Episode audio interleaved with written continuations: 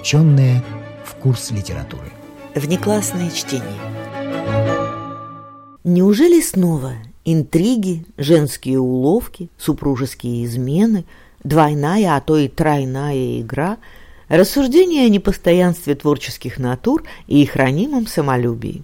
Всего этого довольно как в творениях Гида Мупассана, так и в рассказах Андре Муроа.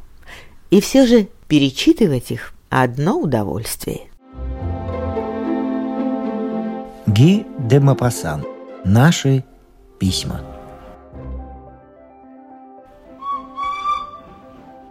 Восемь часов езды по железной дороге вызывают у одних сон, у других – бессонницу. Я лично после всякого путешествия не могу уснуть всю ночь. Около пяти часов вечера я приехал к своим друзьям провести три недели в их поместье Абель. Красивый дом, построенный в конце прошлого века, все время находился во владении этой семьи, поэтому он сохраняет уютный вид, свойственный тем жилищам, где постоянно живут одни и те же люди, поддерживая в них обстановку и порядок и оживляя их своим присутствием. Ничто здесь не меняется, и душа дома не отлетает из этих комнат, где никогда не чувствуется запустение, где ковры никогда не снимаются со стен и ветшают, бледнеют, линяют, вися все на тех же местах. Старую мебель не выносят и лишь передвигают время от времени, чтобы дать место какой-нибудь новой вещи. Я люблю этот дом, как любят то, о чем страстно мечтают. Я приезжаю туда каждый год осенью с бесконечной радостью и уезжаю оттуда с сожалением.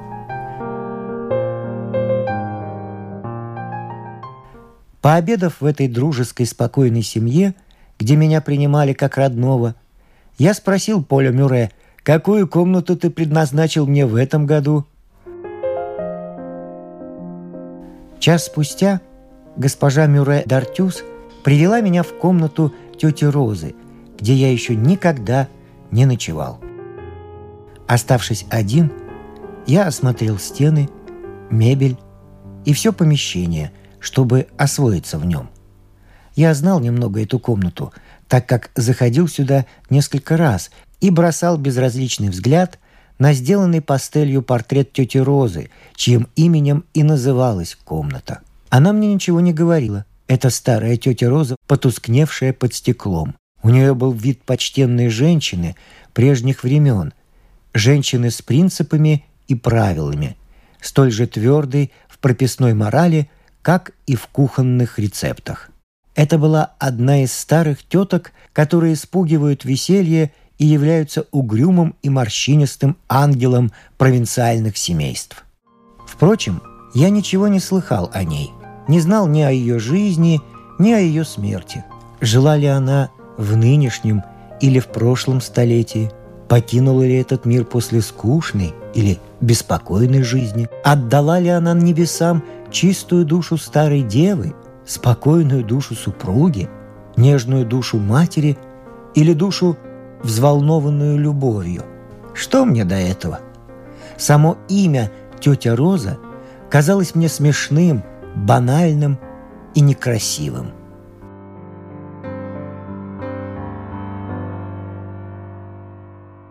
Я взял свечу, чтобы взглянуть на строгое лицо портрета, повешенного высоко на стене в старинной золоченой раме. Лицо показалось мне незначительным, неприятным, даже антипатичным. И я стал разглядывать обстановку комнаты – Вся она была конца эпохи Людовика XVI, революции и директории. Ни одного стула, ни занавеси не было внесено с тех пор в эту комнату, сохранившую запах воспоминаний, тонкий аромат дерева, тканей, кресел, сбоев тех жилищ, где жили, любили и страдали. Вскоре я лег, но мне не спалось. Промучившись час или два, я решил встать и заняться писанием писем. Я открыл маленький секретер в надежде найти там чернила и бумагу. Но я не нашел ничего, кроме очень старой ручки из иглы дикобраза со слегка искусанным концом. Я хотел уже захлопнуть крышку, как вдруг взгляд мой привлекла какая-то блестящая точка, что-то вроде головки желтой кнопки, которая торчала, образуя выпуклость в вырезе небольшой доски. Тронув ее пальцем, я почувствовал, что она шатается. Я схватил ее двумя ногтями и потянул к себе. Она легко поддалась. Это была длинная золотая булавка, всунутая и спрятанная в щель дерева. К чему бы она? Я тотчас же подумал, что она употреблялась для нажимания пружины, скрывавшей секретный замок, и начал доискиваться.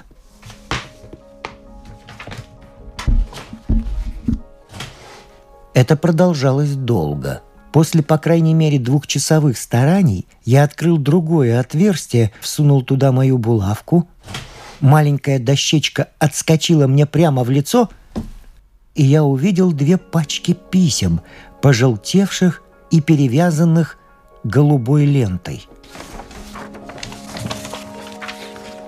Я их прочел и перепишу здесь два из них.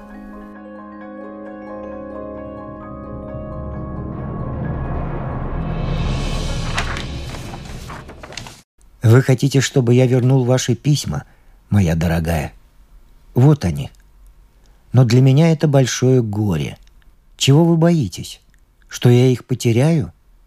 Но ведь они заперты. Что их у меня украдут? Но я берегу их, так как это мое самое бесценное сокровище. Да, вы причинили мне безграничное горе. Я спрашивал себя, не раскаиваетесь ли вы в глубине своего сердца? не в том, что полюбили меня, я знаю – вы меня любите, но, быть может, в том, что выразили эту живую любовь на бумаге. Когда мы любим, у нас является потребность в признании, нежная потребность говорить или писать. И мы говорим, мы пишем. Слова улетают, нежные слова, сотканные из музыки, воздуха и любви, исчезающие, как только отзвучат и остающиеся лишь в памяти. Но мы не можем ни видеть их, ни осязать, ни целовать, как слова, написанные рукой. Ваши письма? Извольте, я возвращаю их. Но какое это горе для меня. Вы пожалели о том, что писали любимому человеку. Вы вспомнили фразы, смутившие вас. Будьте спокойны.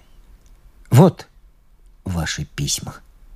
Я люблю вас.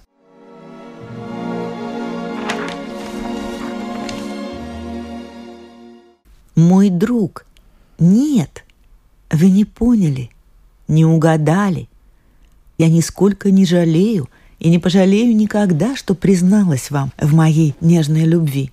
Я буду вам писать всегда, но вы тотчас же возвращайте мне мои письма – как только прочтете. Я вас оскорблю, мой друг, если объясню причину этого требования. Она не поэтична, как вы думаете, но практична. Я боюсь, но не вас, конечно, а случая. Я виновата. Я не хочу, чтобы моя вина обрушилась на кого-нибудь другого, кроме меня. Поймите меня хорошенько. Мы можем умереть. Вы или я. И вот ваша сестра, ваш брат или ваша невестка найдут мои письма. Вы думаете, они меня любят? Не думаю. Но даже если бы они меня обожали, возможно ли, чтобы две женщины и мужчина, зная тайну, и какую тайну, не рассказали бы о ней? Конечно, вам может показаться нелепым, что я говорю о вашей смерти и высказываю подозрения относительно скромности ваших родных, но рано или поздно мы все умрем, не правда ли? И почти, наверное, один из нас переживет другого. Итак, надо предвидеть все опасности. даже эту. Я же буду хранить ваши письма рядом со своими в потайном ящике моего секретера. Я покажу вам, как они лежат рядом в шелковом футляре, полные нашей любви, словно два возлюбленных в одной могиле. Вы мне скажете, но если вы умрете первая, моя дорогая, ваш муж найдет эти письма. О, я ничего не боюсь. Прежде всего, он не знает тайны моего стола, а затем он не станет их искать. И даже если он найдет их после моей смерти, я ничего не опасаюсь. Думали ли вы когда-нибудь обо всех любовных письмах, найденных в ящиках умерших? Я уже давно размышляю об этом. И эти-то долгие размышления и заставили меня просить у вас мои письма. Знаете же что? Никогда, слышите ли, никогда женщина не сжигает, не рвет и не уничтожает писем, где говорится о любви к ней. В них заключена вся наша жизнь, вся надежда, все ожидания, вся мечта. Записочки, заключающие в себе наше имя и ласкающие нас словами любви, это наши священные реликвии.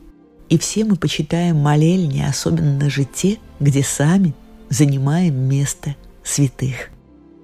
Наши любовные письма – это наше право на красоту, грацию, обаяние. Это наша интимная женская гордость, сокровище нашего сердца. Нет, нет, никогда женщина не уничтожает этих тайных и очаровательных архивов своей жизни. Но мы умираем, как все. И тогда, тогда эти письма кто-нибудь находит – кто? Супруг? Что он с ними делает? Ничего. Он их сжигает. О, я много думала об этом, очень много. Поймите, что каждый день умирают женщины, любимые кем-нибудь, что каждый день следы или доказательства их виновности попадают в руки мужей, и никогда не бывает никакого скандала, никогда не происходит никакой дуэли – Подумайте, мой друг, о том, что такое сердце мужчины. Он мстит за живую, дерется на дуэли с обесчестившим его человеком, убивает его, если она жива. Но когда подобные улики находят после ее смерти, их сжигают, делая вид, что ничего не знают. Продолжают подавать руку любовнику умершей и только радуются, что письма не попали в посторонние руки – что они уничтожены. О, сколько среди моих знакомых найдется мужей, которые, несомненно, сожгли такие письма, а потом делали вид, что ничего не знают. А с какой яростью они дрались бы на дуэли, если бы нашли их при жизни жены. Но она умерла. Понятие о чести изменилось. Могила – это забвение супружеской вины – Итак, мне можно хранить ваши письма. В ваших же руках они угроза для нас обоих. Попробуйте сказать, что я не права. Я люблю вас и целую ваши волосы. Роза.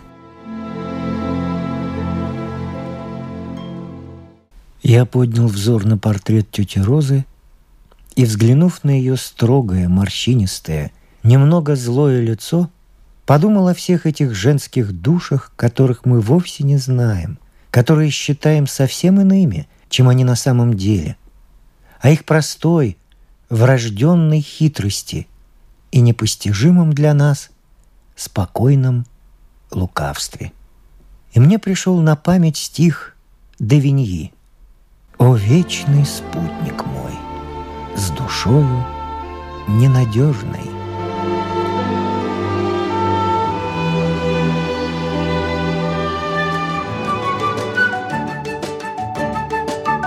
Внеклассное чтение. Неизвестное произведение известных авторов. Андре Маруа. Подруги. Как же глупы мужчины. подумала Саланж Вилье, глядя на худенькую Джульетту с распухшими от слез глазами, с лицом испуганной Лани. «Да, как же глупы мужчины!» — думала она. «Вот хотя бы Франсис. Он, конечно, в некоторой степени талантлив и успешен, но должен был бы каждый день радоваться такой грациозной, мягкой, приятной жене, как Жюльетта. И за кем этот дурень волочится, словно неопытный мальчишка? За Шанталь, которая старше Жюльетты, к тому же она не скрывает, что ее любовник Манагуа. До слез обидно. Она улыбнулась Жюльетте, она чувствовала себя очень доброй и вдруг исполненной желания помочь ей. «Дорогая», — сказала она, — «отнеситесь к этой банальной истории с долей юмора. Она не так трагична, и я помогу вам выпутаться из нее. Истина заключается в том, что при всем очаровании, которым вы обладаете, вы не умеете удержать мужчину. Я научу вас. Почему ваш муж вьется вокруг Шанталь, которую вы превосходите и телом, и лицом, и умом?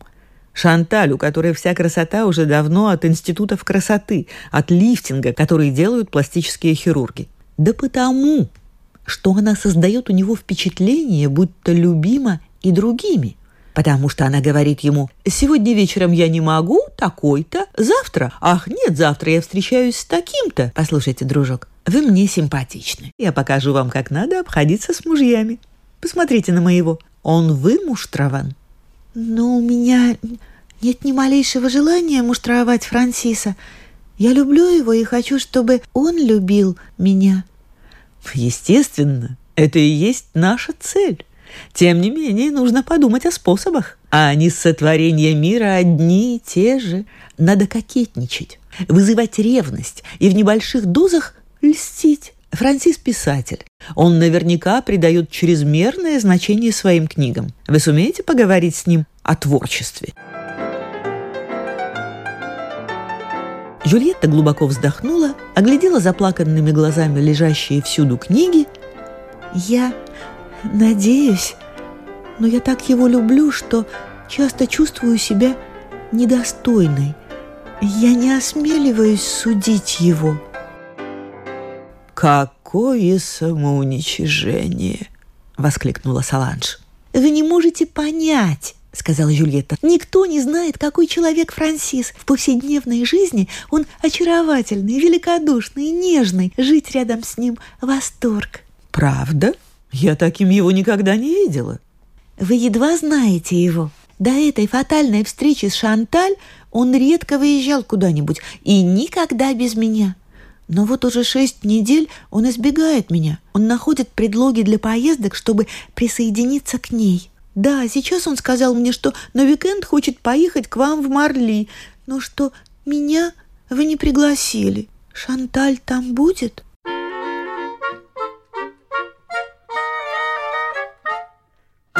Саланж на мгновение отвела взгляд от этого пылающего лица, потом, решившись, посмотрела Жюльетте прямо в глаза – она должна быть там. Я не знала, Франсис сказал мне, что вы терпеть не можете уикенды, поэтому я вас и не пригласила, но теперь я устрою все иначе. Под каким-нибудь предлогом я отложу визит Шанталь и оставлю только тех гостей, которые не помешают мне найти время серьезно поговорить с вашим мужем. Обещаю вернуть его вам раскаявшимся и разочарованным. Да, разочарованным в своих иллюзиях относительно Шанталь. Я открою ему истинную Шанталь. Она очень далека от того, какой он представляет ее себе. Жюльетта заколебалась. Но «Я считала вас лучшей подругой, Шанталь». «Дружок мой», — строго сказала Саланж, — «нужно определиться, чего вы хотите. Вы пришли встретиться со мной, и это, как мне кажется, свидетельствует о том, что вы мне доверяете, да? Не мудрствуйте. Я вовсе не считаю Шанталь своей подругой.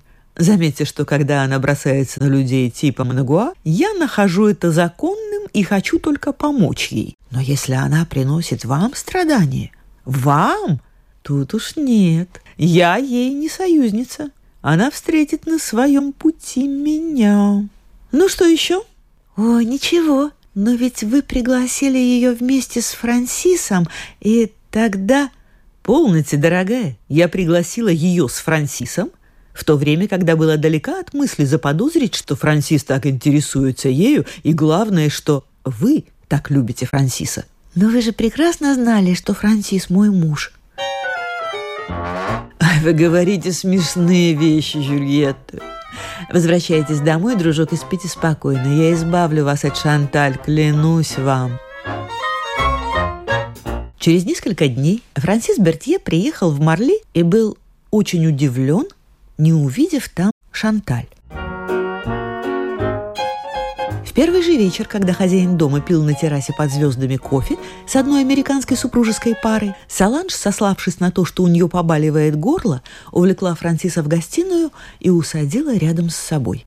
«Позвольте-ка мне взглянуть на этого Дон Жуана», — сказала она. «Я не полагаюсь больше на женщин, которые приходят ко мне с рассказами о том, как вы заставляете их страдать, начиная с вашей жены». «Жюльетта?» Надеюсь, она не позволила себе... Дорогой Франсис, вы хотите иметь право обманывать эту прелестную девочку и находите скандальным, что она осмелилась посетовать на это. Из-за кого, спрашиваю я вас? Из-за Шанталь. Заметьте, я подруга Шантали, я скорее позволила бы отрезать себе язык, чем сказать о ней дурное слово. Но все же, Бертье, она в сотню раз менее красива, чем ваша Жюльетта. Возможно, но не красота правит любовью. Я лучше, чем кто-либо знаю достоинство Жюльетты. Но только... Только? Только меня привлекает, вдохновляет другое. Жюльетта смотрит на меня с блаженством, молча, словно я просто красивый пейзаж. Шанталь меня возбуждает, вдохновляет. Саланж с удивлением широко раскрыла глаза, а потом рассмеялась. «Шанталь? Шанталь вас вдохновляет? Простите меня, Франсис, но я еще никогда не слышала ничего столь смешного. Если бы меня спросили, кто из моих подруг меньше всего может интересоваться писателем, я бы ответила Шанталь.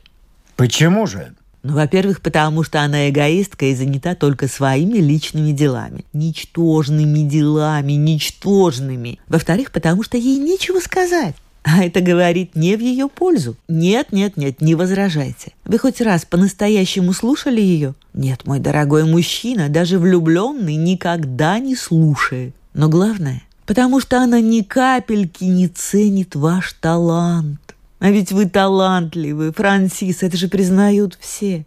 Шанталь – единственная женщина, от которой я услышала, что ваши книги ничего не стоят. Он с легкой иронией помотал головой. Не надейтесь, Салан, что я могу поверить в это. Дорогой мой, вы можете сколько угодно мотать головой, но у меня есть свидетели. Еще вчера вечером мы говорили здесь о вас с Бертраном Шмидтом и его женой, и тут Шанталь, она была с нами, сказала слово в слово. Бедняга, он, конечно, очень милый, но его последний роман за гранью банальности. Вы сами это слышали? Своими собственными ушами, и прошу вас, поверьте мне, я ее крепко одернула, и Бертран тоже. Впрочем, все же прекрасно знают, почему она говорит подобное. Вы догадываетесь? Нет, не догадываюсь. С трудом проговорил Франсис Бертье и залился краской. Да все потому, что это ей внушил Манагуа. У Шанталь никогда не было собственного мнения, и в чтении она зависит от того, кого любит. А вы думаете, она любит Манагуа? Саланж положила свою руку, очень изящную руку, на запястье Бертье. «Вы провоцируете меня, Франсис? Уж не хотите ли вы сказать мне, будто вам неведомо то, что знает весь свет?» «Нет? О, да вы побледнели. Право, мой бедный друг, я очень огорчена. Представьте, я даже подумать не могла, что романист, знаток человеческой души, прошел мимо такой явной интриги, не заметив ее. Ну что ж, это прекрасно. Прекрасно, даже трогательно. Ну, полно, милый Франсис, возьмите себя в руки, у вас такой потрясенный вид. И все это потому, что вы узнали, что Шанталь просто потаскушка. Вот уж великая новость. Ладно, но не думайте, что меня будет грызть совесть за то, что я открыла вам глаза. Ваша малютка Жюльетта очаровательна. Саланж, Не собираетесь ли вы сказать мне еще, что Жюльетта... Ах, боже мой, конечно, нет. Она вас так обожает, бедное дитя. Но именно из-за такого обожания она не может дать вам то, в чем нуждается ваше искусство. Остроты, волнения, наконец, той игры жизни, которая вдохновляет вас. Я беспристрастно признаю, что она не может одна наполнить вашу жизнь. Но только зачем же выбирать Шанталь? Я знаю не одну женщину из тех, кто окружает вас, которые были бы счастливы и горды стать вашим доверенным лицом, вашей вдохновительницей.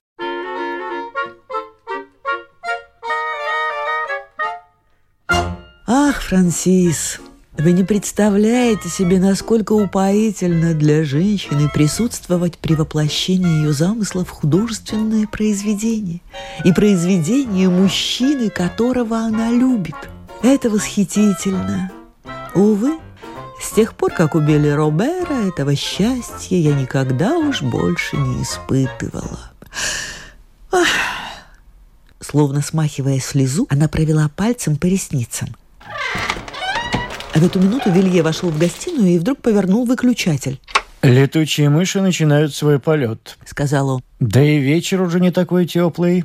Я распорядился закрыть ставни». «Ты, как всегда, прав, дорогой», — сказала Саланж, щурясь от яркого света.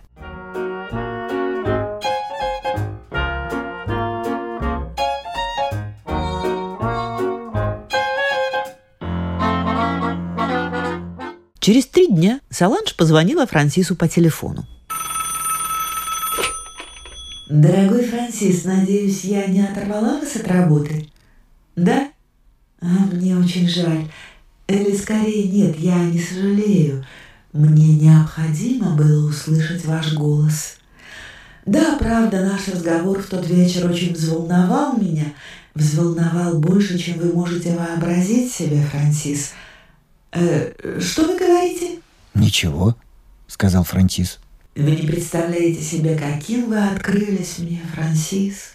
Идеал мужчины, учитель, исповедник, поводырь. Мой муж, он, конечно, мне друг, он полностью посвящает себя мне. Но все знают, что женщины не очень-то заглядываются на него. А крупный писатель, такой, как вы, их понимает, и это чудесно. Так вот, у меня родилась мечта – и вы сейчас скажете мне, осуществима ли она? Жак 12 уезжает на уикенд в Бельгию. Я хотела бы повидаться с вами в Марли наедине.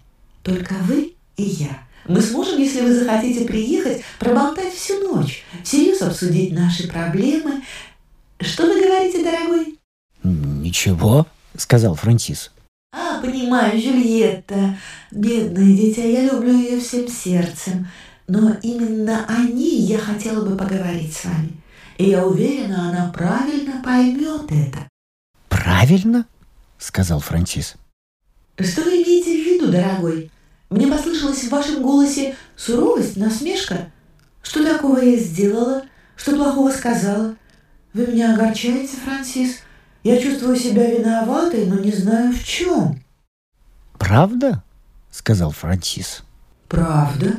Если я чем-то раздражила вас, объясните мне, дорогой. Я постараюсь загладить свою вину. Я хочу сказать, в ваших руках, таких обездоленных и податливых, вы приедете в Марли?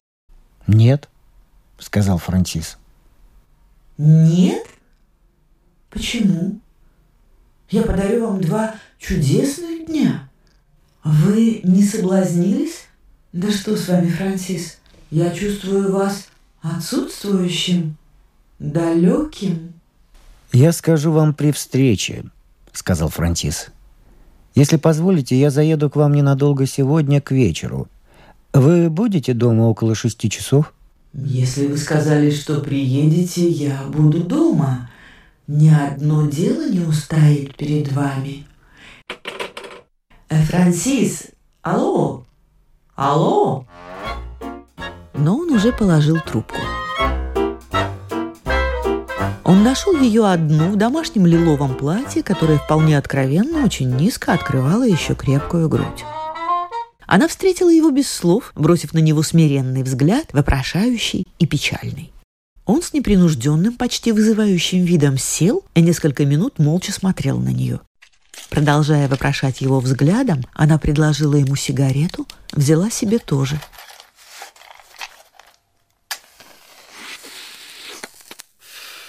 «Итак, Франсис, вы, наконец, пришли объяснить мне ваш приговор?» «Я не знаю, в каком преступлении меня можно обвинить».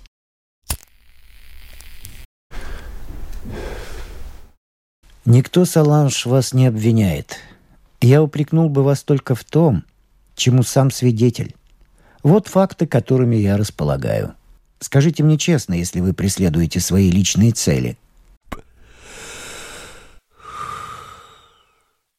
Две недели назад я дал вам понять, что хотел бы видеть в Марли Шанталь. Вы сразу же пригласили меня с ней. Вероломный поступок по отношению к Жюльетте. Вы забываете, Франсис, что тогда я едва знала Жюльетту, а Шанталь моя лучшая подруга. Погодите. Жюльетта приходит к вам, доверяет вам свои печали, вы обещаете ей поддержку, вы отменяете приглашение Шанталь, а через три дня с бьющей в цель жестокостью просто уничтожаете ее в моих глазах. Вероломство по отношению к Шанталь.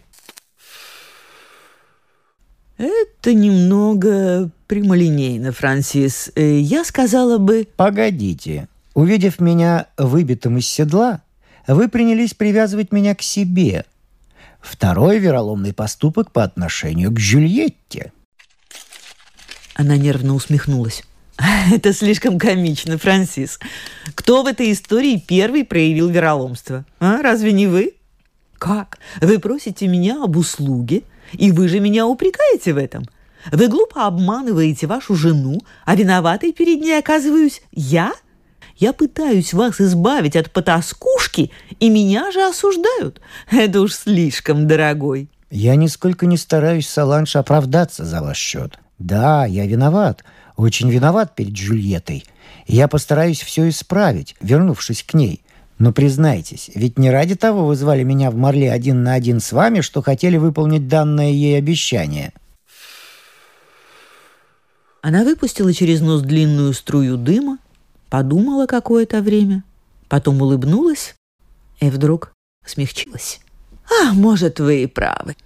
Но я вижу это иначе. Уверяю вас. В тот день, когда у меня была Жюльетта, я хотела, всем сердцем хотела быть доброй. Для нее я пожертвовала Шанталь, которая, между прочим, в жизни для меня гораздо полезнее, чем Жюльетта. Потому что, да, потому что я огорчилась из-за вашей женушки. Только Жюльетта оказалась слишком неопытной. Она рассказала мне о вас такие вещи, что у меня появилось желание поближе узнать вас. Я проговорила с вами весь вечер в полумраке. Что вы хотите, дорогой? Я женщина, настоящая женщина. Она положила ладонь на ладонь Франсиса и он быстро отдернул свою. «Как вы боитесь меня?» сказала она с хриплым, немного нервным смешком. «Успокойтесь, он неофит верности. Я не мадам Пютифар. Вам нечего бояться». Они, как друзья, проговорили еще добрый час, и, уходя, Франсис с непринужденным видом спросил. «Скажите, Саланж, это правда то, что вы сказали мне тогда о высказывании Шанталь о моей книге? Или это еще одна ваша проделка? «Ох уж эти авторы», — сказала она. «Вот единственное, что их по-настоящему задевает за живое. Ладно, мне очень жаль, дорогой, но это правда». Через несколько дней Жюльетта приехала поблагодарить Саланж. «Вы такая милая и умелая!» Никогда бы не подумала, что такое возможно. Франсис вернулся ко мне. Он снова прежний, каким был до этой истории. А Шанталь даже и речи больше нет. «Но разве я вам не обещала этого, дорогая?» Громко, торжествующе воскликнула Саланж. «Я очень хорошая подруга. Это вы еще увидите. И они расцеловались.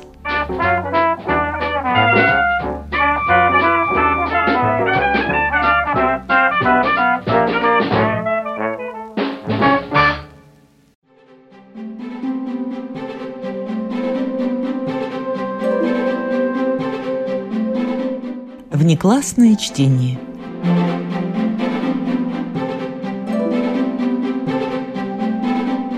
С вами прощаются актеры Наталья Щеглова и Вадим Гросман. Музыкальный редактор Виктор Петров. Слушайте нас в Spotify, на платформах CastBox, Яндекс.Музыка, Apple Podcast и других. Самых маленьких слушателей мы приглашаем побывать в гостях у книжки. Подкаст Латвийского радио 4.